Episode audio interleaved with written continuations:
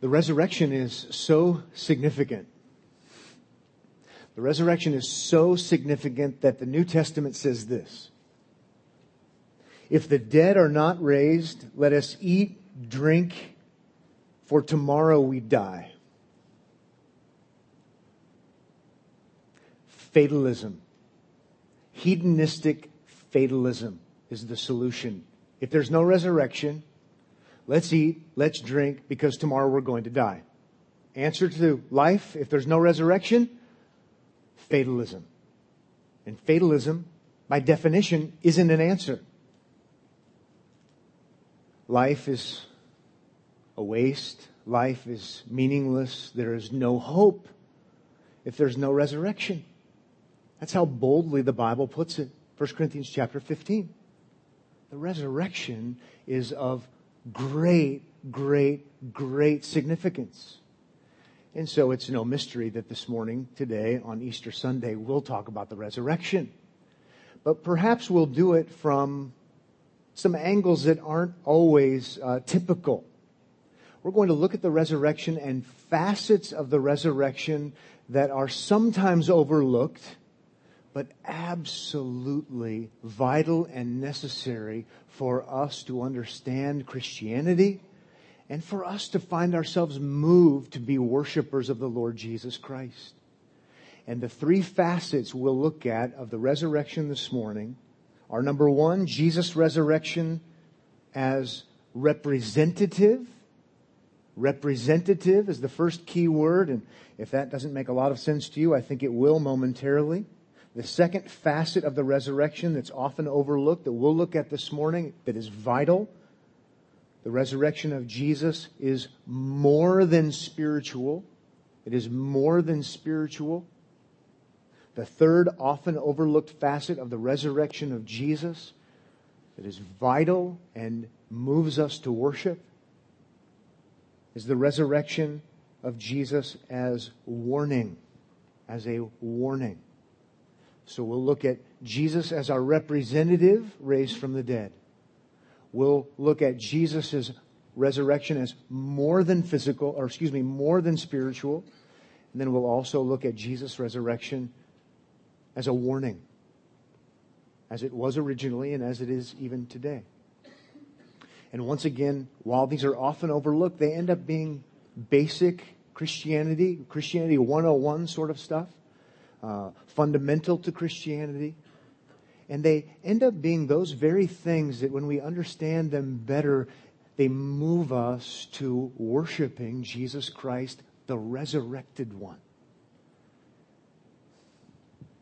Number one, Jesus' resurrection was representative. It was representative. And if you have a Bible, you can join me in looking at 1 Corinthians chapter 15. 1 Corinthians 15. And uh, once again, as I mentioned earlier in the service, you might be new to the Bible. Maybe we just put one in your hands this morning. And I believe there's a page number in the bulletin that corresponds with, with 1 Corinthians 15, and you can go ahead and find that. But as you're finding 1 Corinthians, uh, let's talk about Jesus, the resurrected one, as our representative or the representative of believers. It becomes vital that you have somewhat of an understanding of this idea of representation in the Bible. If you're going to understand the storyline of the Bible and how it fits together and how it flows, you really have to understand something about representation. And you'll eventually see that it really becomes vital, hopefully helping you out with that it, it's true. God, God deals with individuals. Absolutely. And we're thankful for that. And we see that in the Bible. He deals with us individually as individuals. But it's also crucial if you're going to understand the big picture, the big storyline, God's plan, God's great drama, if you will, to understand this notion of representation. Someone standing and representing others. In fact, you could put it in these terms from the very beginning to the very end, you could say, it's, it's an oversimplification, you could say the Bible's about the tale of two Adams, the story of two Adams, as in the man's name, Adam. In Genesis, we have Adam and Eve. And Adam is described, as we continue to read our Bibles, as the representative of the human race Okay? He represents all of us. He was our representative and he led the human race into sin. Thanks a lot, great, great, great, great, great, great, great, great, great, great, great, great, great grandpa Adam. You get the idea. And then, so crucial in understanding, we have Jesus entering the scene. And Jesus is called in 1 Corinthians chapter 15 the last Adam. Sometimes we call him the second Adam. We're represented in the first Adam, and he led the human race in rebellion. And then for those who will trust in him, those who will believe in him, we are represented by a last Adam. Everyone is united to one or the other, even right now. You're either in Adam, the Bible says, united with Adam. We all start out there. Or by faith, you're united, or you're, as the Bible sometimes says, you're in Christ. You've been united to Him by faith. And what we're going to see in 1 Corinthians is Jesus raised from the dead as a representative on our behalf, on the behalf of believers, so that we can have an assurance, so that we can have a sure hope of being raised from the dead also. To understand the, the narrative, the drama, the story, you've got to understand representation. We're either in Adam or we're in Christ. And Christ wasn't just raised to show that he was who he said he was, although that's true. He wasn't only raised because he said he was going to be raised, although that's true.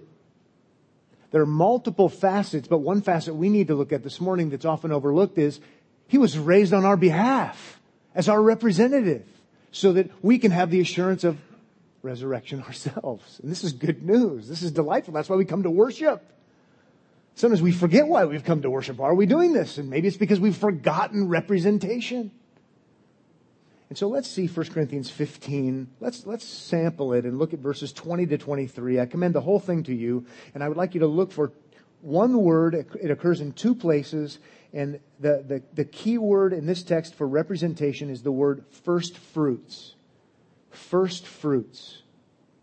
And we'll talk about what that means, but it's a word of representation. Let's go ahead and look at verse 20 of 1 Corinthians 15. But in fact, Christ has been raised from the dead, dealing with all the controversy in Corinth because maybe he didn't really rise from the dead. Maybe it's just a spiritual reality. Maybe it's not actual. And Paul has to say, no, he, in, in fact, Christ has been raised from the dead. And then he's described in this wonderful way, the first fruits. That's representation of those who have fallen asleep, which is a nice way of saying of those who have, who have died. It's a euphemism. He's the first fruits. This is borrowed from the Old Testament. If he's the first fruits, that means there's a whole lot of other fruit. Okay, right? If he's the first fruits, that means, yeah, he's the best, we could say. He, he has preeminence, we might say. But if he's the first fruits, that means he, he's, and I mean this in all the best senses, he's just a sampling. This is just the beginning of more. If someone were to make an offering in the Old Testament and they're to offer the first fruits of their harvest, it means there's a whole lot of harvest, but they're giving their best, the preeminence of it to God, but there's a whole lot where that came from.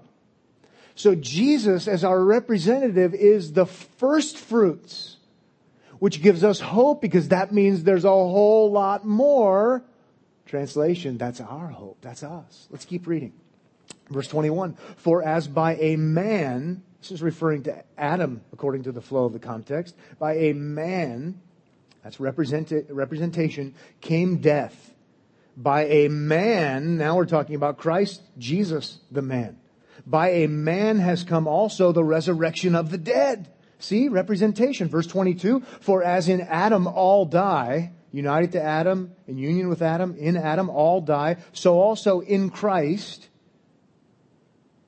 which happens by faith, shall all be made alive verse 23, we'll see first fruits again. But each in his own order, Christ the first fruits, then at his coming those who belong to Christ. So resurrection comes for us later at his coming. This becomes marvelous. This is, this is why the reality of representation is not a yawning kind of theological thing to debate about. You're either in Adam or you're in Christ by faith. If you're in Christ by faith, you've got to be rejoicing in the reality that He's the first fruits of the resurrection, which means if I'm in Him and united to Him, I'll be resurrected too. Just like, not overemphasizing it, just like He was raised from the dead. And this is why Christians have been celebrating Easter, better yet, resurrection, ever since it happened. Because we are so thankful and delighted that we have a representative, that, that we've been represented by the last Adam, that we're no longer in Adam, united to the first Adam, but in the last Adam. There is solidarity, there is unity. He's representative of the total harvest. He's the initial portion of the whole. Isn't this great?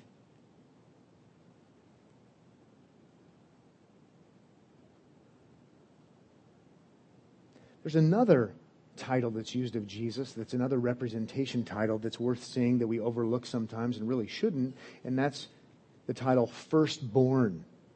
Let's turn to Romans, which is just back one book to the left of 1 Corinthians. In Romans chapter 8, Jesus, in the context of resurrection and in the context of representation, is called the firstborn. Now, I'm going to stump you here. I'm sure you're all going to get this wrong, but, you know, was Jesus the first person to ever been born? You say, of course not. He's not the first person who's ever been born but he's called the firstborn because the first one raised from the dead, victorious from the grave.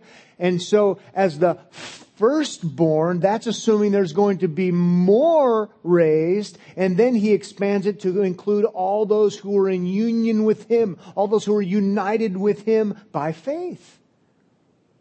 Let's see it in Romans chapter 8 verse 29. In Romans 8, 29, it says, For those whom he foreknew, talking about he being the Father in this context, those whom he foreknew or set his love upon ahead of time, this is before time begins, he also predestined, it says, to be conformed to the image of his Son. How is that going to happen? He's going to tell us, in order that he might be, he now being the Son, that he might be the firstborn among many brothers. You could say firstborn, that means he's priority. Absolutely. But what delights me right now and right here is he's the firstborn among many brethren, many others. He's our representative. It's fantastic. It's magnificent. Jesus, as the last Adam, is my great elder brother and your great elder brother. Now, there are other titles for Jesus, and, and that's not the only title, but that's one title that's very legitimate because he became one of us. Just as Adam was one of us, he becomes one of us, and he's the firstborn from the dead. Ah, here's where it's good news among many brothers. This is an resurrection reality. This is a Easter Sunday kind of reality that we have another representative other than the first Adam who led us into sin. We have a victorious resurrected Adam who leads us in new life.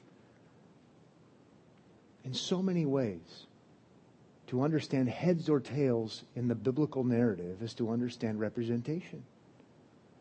Because everyone starts out in Adam, united to Adam. This is also in Romans 5. And by faith, by trust, by dependence in the Lord Jesus Christ, you're united to Him and you're in Him instead. And yes, there's individual relationship with God, and all of that is absolutely true. But to be quite blunt, there is no individual positive relationship with God apart from a positive relationship with God through the representative whose name is Jesus. This is a gospel reality. It's a good news kind of reality. If you're still in Romans chapter 8, if you go to 8, uh, chapter 8, verse 11, is a delightful, delightful uh, statement regarding this also. It says, If the spirit of him who raised Jesus from the dead dwells in you, and he's assuming this is true of all Christians, he who raised Jesus, Christ Jesus from the dead, will also, here's the guarantee moment, will also give life to your mortal bodies through his spirit who dwells in you. And that's where you, you say, yeah! That, that's the kind of representative I need. And, and if the Spirit of God raised Jesus from the dead and I'm united to Jesus, then that, that's a guarantee that I'm going to be raised from the dead. And then I have a charismatic moment like I'm having right now. Fittingly so. I mean, if that doesn't stir your heart, nothing will. It won't. To think I am not under the condemnation I was under when I was united to Adam, but I have the guarantee of resurrection because I'm in Christ and as sure as he was raised from the dead as my first fruits or as the first fruits, as my great elder brother, and your great elder brother if you're a believer in Christ. He leads the family in new life. You can bank on that one. It's delightful. It's why we worship Jesus. It's why we worship him. He's our hope. He's our resurrection. Let's move on to another facet of res- resurrection that sometimes is overlooked, but really becomes basic and, and fundamental and important. And that is that Jesus' resurrection is more than spiritual. I'm not suggesting it's less, uh, uh, that it's less than spiritual, but it's more than spiritual, and we forget about this sometimes.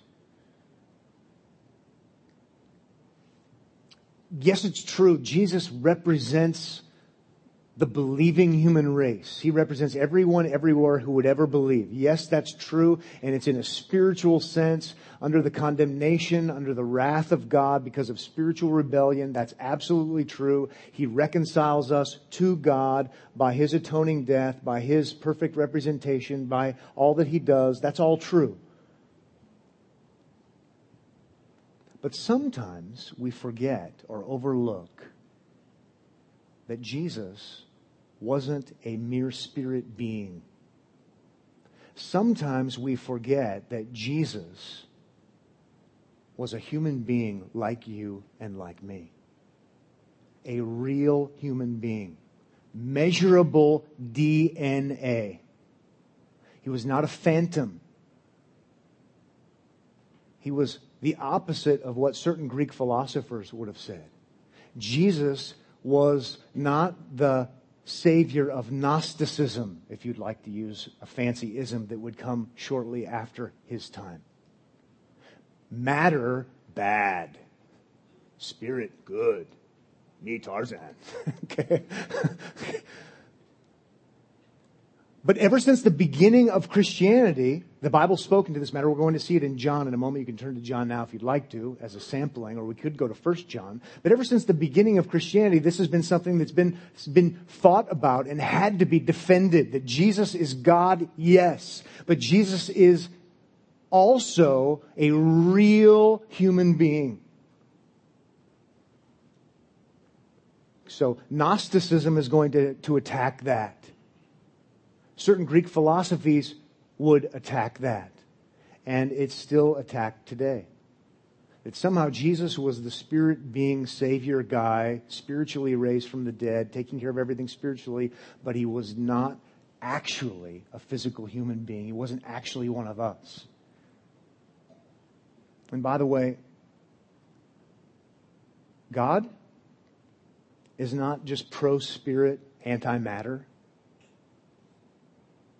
God likes matter. He created it. okay? From the very beginning, when God creates everything that is, including the physical, He pronounces the whole thing what? Good. It's good. In fact, then he goes on to say it's very good. God likes matter. Matter matters to God. Pun intended. And it matters to us also. Because we're not only spiritual beings, though we are spiritual beings. We are also physical beings. And I say, hallelujah, what a Savior, that we have a Savior who is not merely rising spiritually. He's arisen physically, guaranteeing if he's first fruits, if he's firstborn, and I'm united to him by faith, I am going to be physically resurrected unto newness of life also. And if this isn't very important to you, you're probably really young or really healthy. First hour, they thought that was funny. You're more sophisticated than they are. And now you're more gracious because you're giving me courtesy laughs. Thank you. It's Easter. Thanks for the love. I'm feeling the love. In John chapter 1, we see Jesus as a human being. And then he's going to be crucified as a human being. And then he's going to be raised from the dead bodily, physically, as a human being.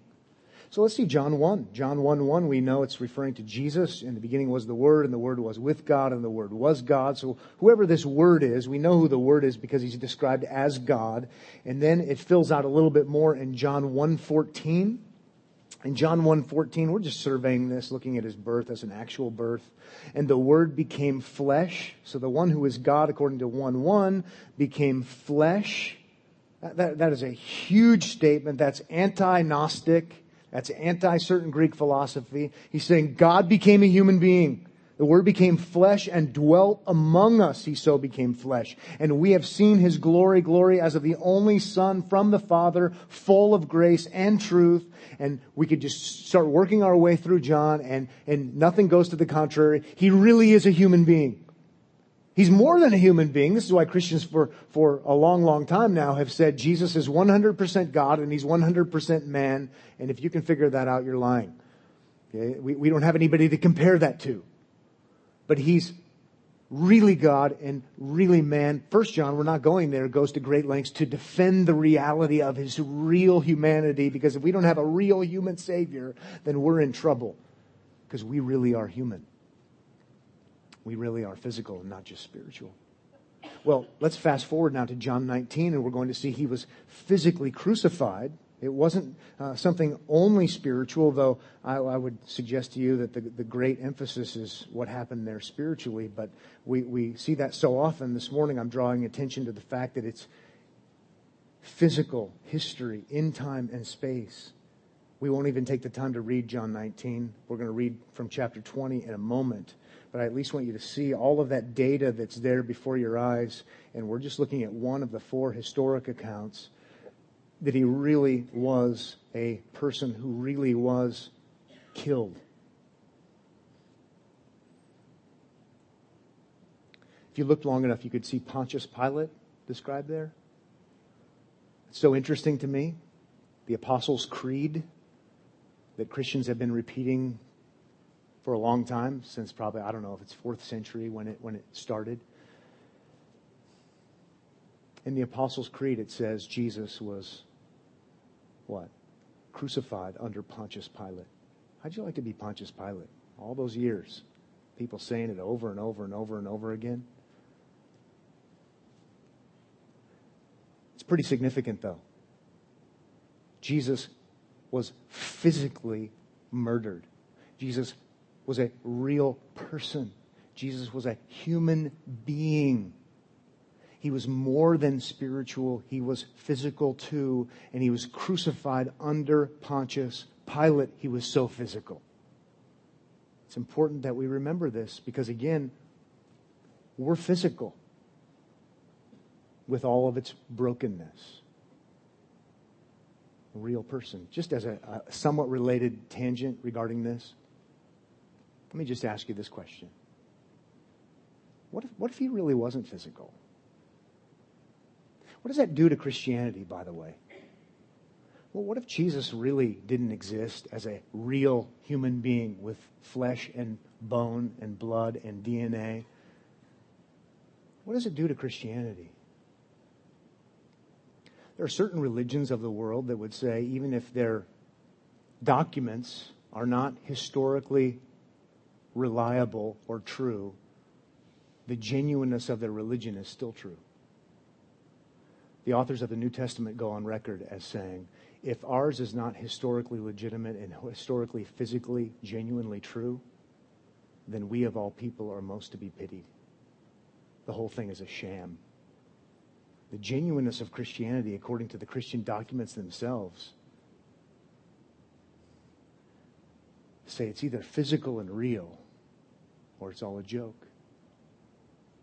This one's interesting to me because for years, opponents of the Bible sought to undermine the authenticity of Christianity uh, because they said there's no such person to have ever lived uh, in the Middle East known as Pontius Pilate. And I suppose some Christians would say, well, it doesn't really matter. Don't confuse us with the facts. We know what we believe.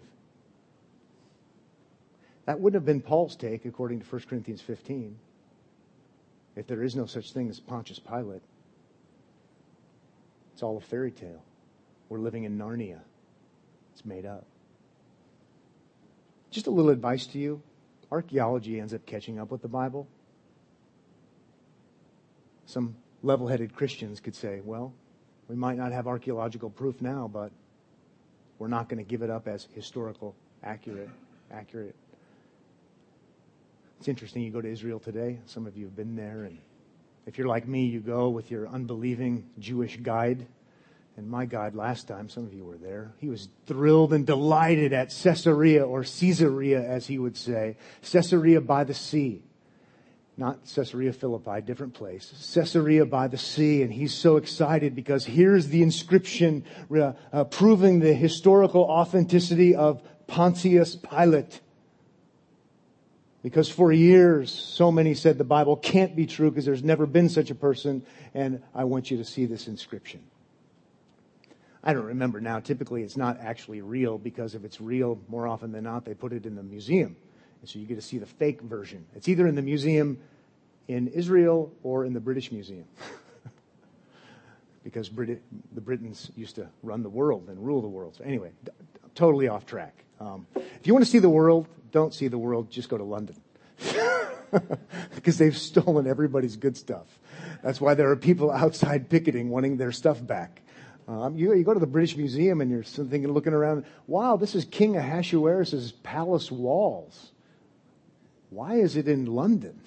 but it's pretty cool uh, from the Middle East that uh, Queen Esther would have seen this, and I can just go see it all um, in London. But none of this has anything to do with Easter. And yet it does, because what we're talking about is Jesus really physically becoming one of us. Really, genuinely, physically being crucified under Pontius Pilate, a historic figure.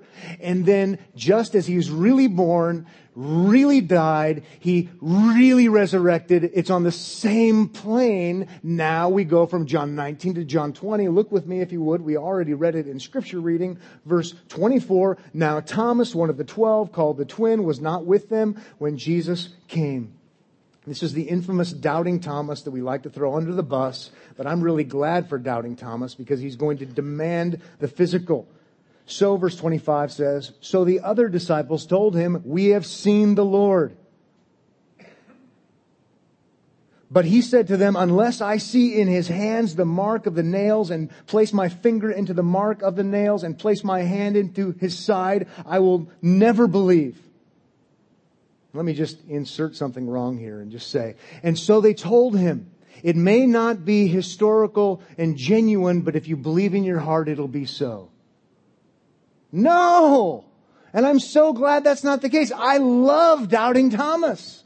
I love it that he says, I, I need historic reality, genuine, or I don't buy it. He sounds a lot like the apostle Paul does later in 1 Corinthians 15. And so we go on. What a great guy this guy is. Verse 26, eight days later, his disciples were inside again and Thomas was with them. Although the doors were locked, Jesus came and stood among them and said, peace be with you. Then he said to Thomas, put your finger here. He's not a phantom. He's not a figment of imagination. He's not what you believe in your heart like Narnia. And see my hands and put out your hand and place it in my side. Do not disbelieve, but believe. Believe in historic actuality that's physical. Verse 28, Thomas answered him, My Lord and my God. Jesus said to him, Have you believed because you've seen me? Blessed are those who have not seen and yet have believed. But Jesus is not saying, Blessed are those who've not seen things that never actually happened and believed. It's not the case.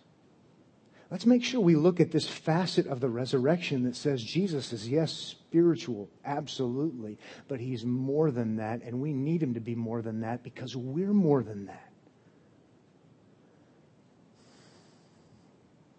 We won't take the time to go there, but Colossians 1 15 to 20 helps us out with this as well. He's the firstborn from the dead reconciling a physical universe to himself. Romans chapter 8 supports this as well. We live in a broken world. The broken world is going to be fixed not by a phantom Jesus, but by a Jesus who became part of this broken world so that he would redeem it and he would bring about resurrection in it. He's a real person. Just one more thing regarding this. On a practical level, why is this something that, that would, would be exciting? Why is this something that would be important? Oh, yes, it's biblical, and that should be enough to get us excited. But the reality is, it's exciting and important because, as I just said, you're not only physical or you're not only spiritual, you're physical.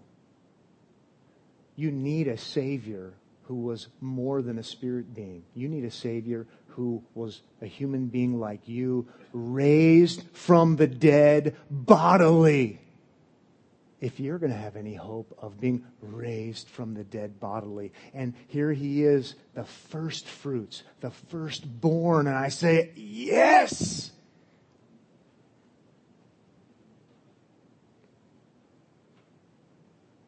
And the older you get, and the more suffering you go through, on a practical level, the more important it becomes.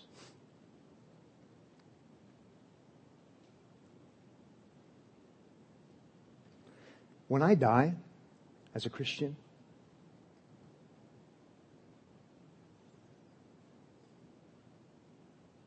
if you just do me a favor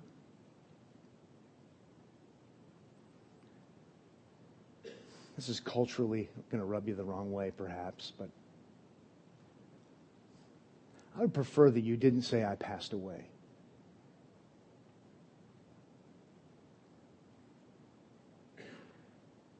I'm not absolutely sure of this, but multiple indicators would credit, at least for popularizing the phrase that we all say because it's politically correct. I say it too. It may very well be the person who popularized the phrase passed away for death is Mary Baker Eddy, the founder of Christian Science, which is kind of like grape nuts. It's neither grape nor nuts. Christian Science is neither Christian nor science. Mary Baker Eddy didn't believe in death. She was Gnostic like.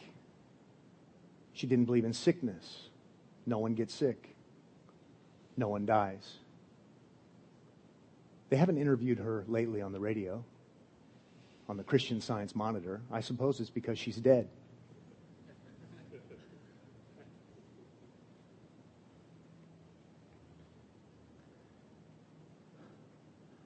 You can say I passed away. I don't mind. It's what we say in our culture. But I at least wanted you to be thinking about this reality. It's not that you just pass away.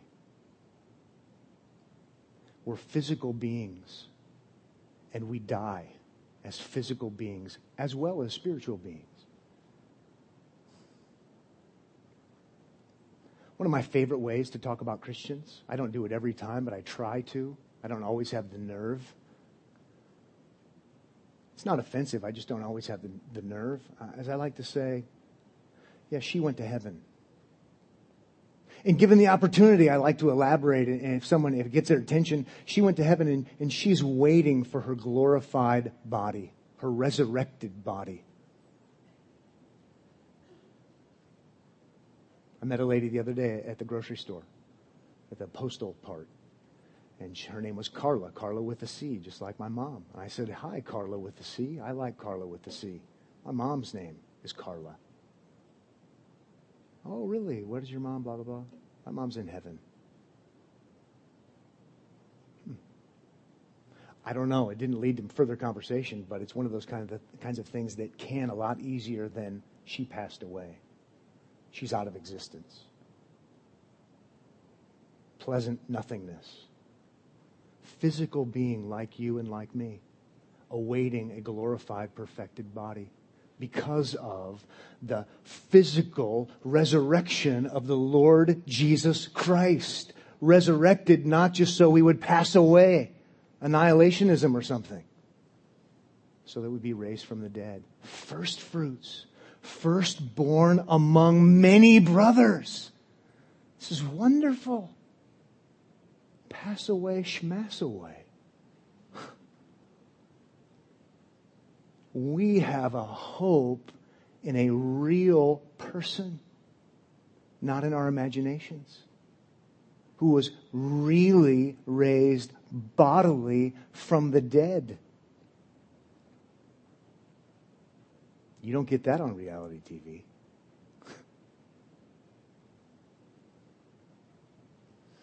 Let's move on now and end on number three, a third facet would be Jesus' resurrection was a warning.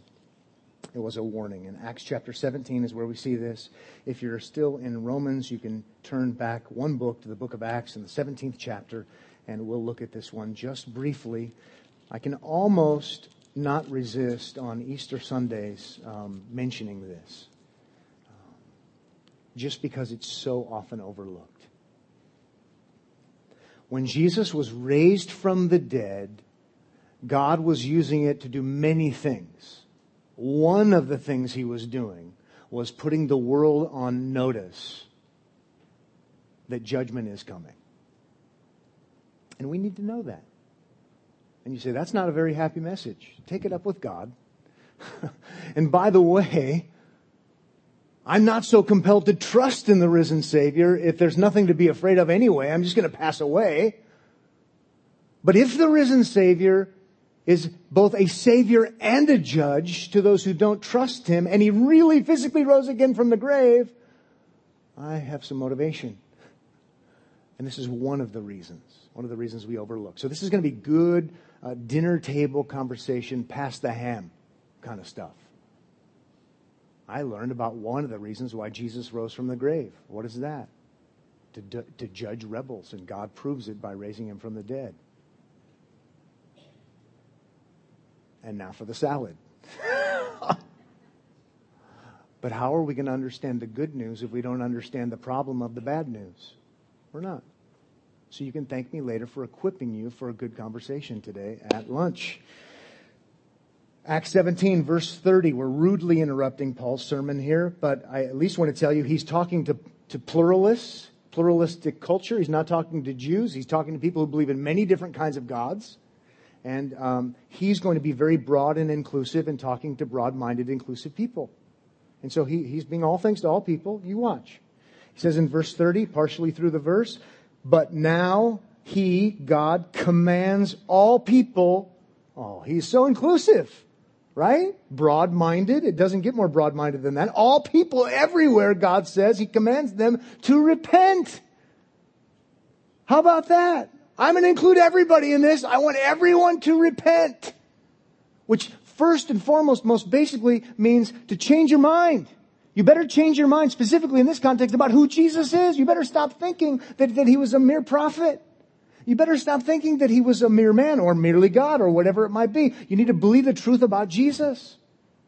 So he's calling everyone everywhere to repent. Verse 31, here's why. Because he has fixed a day on which he will judge the world He's offending them by that too, by the way, because he's fixed a day. So we have a God who works linearly in time, but that's for another discussion. He has fixed a day day on which he will judge the world in righteousness, in, in fairness and justice by a man whom he has appointed, and of this he has given assurance to all, also inclusive, by raising him from the dead. How about that for an eye opener? You're on notice. Oh, I wish he was a phantom. He's a man, the man Christ Jesus, and he's been raised physically from the dead to be the hope of those who trust in him, but to be the judge of those who don't. Pretty intense. And by the way, now you have a little bit better understanding of why every year it's just a cycle. You can set your calendar by it. Time and Newsweek and whatever these periodicals come out, February or March, and it always has something to do, something about the lack of historicity, the lack of genuineness. Scholars have discovered Typically, it's old scholarship, by the way, but scholars have discovered this new thing that Jesus didn't actually rise from the dead happens every year. You know, which just shows how smart we are. the authors might not even know it, but I would suggest to you there's motivation in it. They need Jesus to not have risen from the dead. There's a spiritual underlying motivation behind it all. Because if he rose from the dead, and you've not bowed the knee to acknowledge him as King of Kings and Lord of Lords and as your atoning sacrifice, you are smoked. And the resurrection proves you are smoked. And this is why for years now I've been suggesting people work on PhDs and work hard at disproving the historical account of the Bible and the physical resurrection of Jesus if you've not repented. You need him to be dead. You need him to be like the Buddha. You need him to be like another prophet. Because one thing you can't afford to have is him as a judge, which is one of the reasons God raised him from the dead.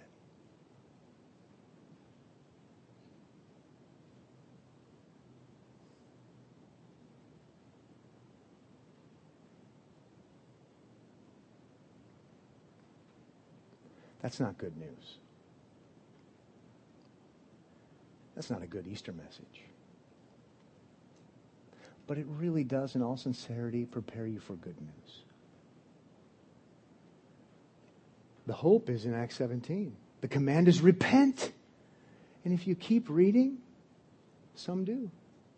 And they believe in Jesus. They trust in Jesus. Some reject. Some say Paul's out of his mind, as he knew they would but still others. How about this? Same message. Still others repent and believe in Jesus. Just as some of you will reject it, and some of you will embrace it. Same message.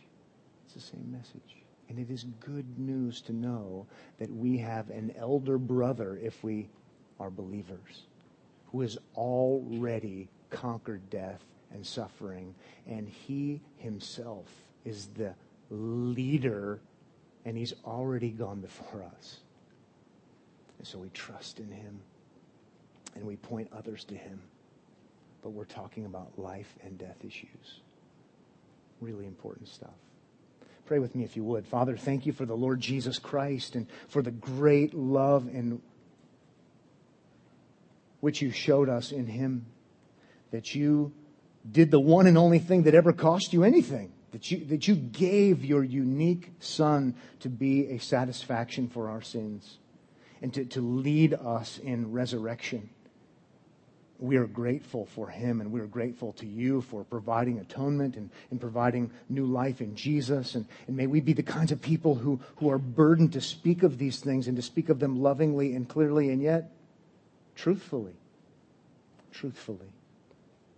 Because the one thing we don't want is to be judged in righteousness. And so we're glad for a Savior, Jesus, who has already been judged in righteousness. He, the righteous one. And Lord, now as we take uh, bread and as we take wine and as we eat and as we drink, as you yourself have commanded us, may we remember our great representative, our great Savior, Jesus, in whose name we pray. Amen.